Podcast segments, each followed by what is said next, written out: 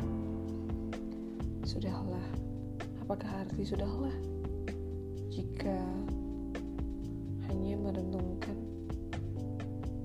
Dan juga memikirkan yang tiada henti-hentinya dipikirkan. Apa sih arti berpikir?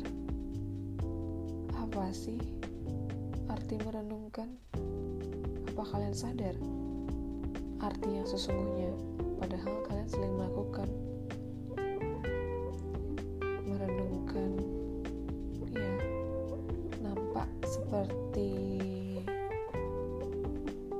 masalah ketika kita hanya merenungkan dan terfokus pada masalah tersebut. Apakah masalah akan terselesaikan? Tapi sebaliknya, jika kita merenungkan untuk menyelesaikannya. Jadi sebenarnya merenungkan punya dua arti atau lebih, atau merenungkan mempunyai banyak bagian. Membingungkan. Sudahlah. Kembali lagi perihal what is your plan? What is your end to in your life? So depends on you.